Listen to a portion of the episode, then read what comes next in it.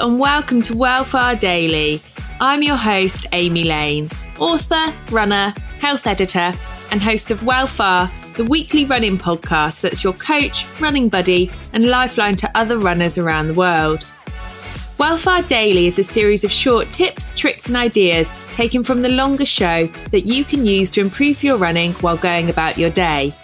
Remember, you can listen to the full length episodes of Wellfar wherever you listen to podcasts.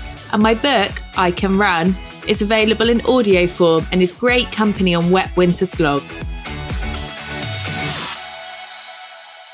When you're running on the marathon, do you have like a mental checklist that you do before you start or whilst you're running? How do you approach it? Yeah, I always just used to sort of throw myself at events. I think that was just from from running as a child. You just went, I just went straight into it. There was no thought process.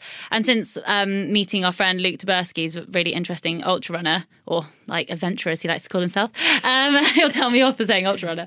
And it wasn't until I met him and he started like making us think about thinking about running a little bit more and thinking about the build up to a race and imagining the start line. And that has actually really helped with my nerves. Just to like so when you turn up on race day and it's not everything is new, you may have just looked at it on Google Maps or something as simple yeah. as that, but you recognize the surroundings and it just gives you something to sort of calm you down. I don't tend to have too much of a checklist and things unless stuff starts to go wrong. if something hurts or I start to feel tired, then I'll start to sort of have a little checklist or think about my breathing or my stride rate and just trying to get everything ticking over. And more mm. like a like get into a rhythm again mm. than a checklist. Because I reckon there's a lot of people that are listening right now who are probably on their kind of first or second mile and they are in the thick of the crowds when you're trying to get out. How do you guys approach those first few miles of a marathon? They are really challenging because in your head you're like okay this is the pace i want to go and it's going to be absolutely wonderful. But no you might have someone dressed as darth vader cutting you up and nearly tread on the back of his dress. Like absolute nightmare. You don't want that to happen. So it is it's going to be carnage at the beginning. You just have to accept that and it's not going to be the pace you want for the first two miles maybe. You might even have to run a little bit faster to get through. Be aware and know that you've run a bit too fast and you might have to slow back somewhere else in your race. So just be really aware of the decisions you make early on, or you might have to just run slower and accept that and enjoy it. Like, look at all the people in fancy dress, wave at the crowds, high five all the kids that are sticking out their arm, and just, yeah, really, really embrace the madness.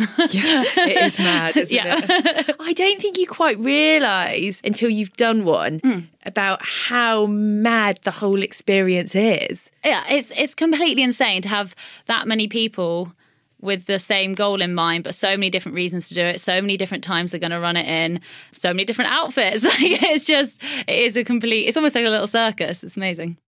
If you're keen to hear more running advice, then head on over to Wellfar the Running Podcast for full episodes with expert advice and inspirational stories from the global running community. Now have a lovely day, and I'll catch you back here tomorrow for some more Wellfar Daily.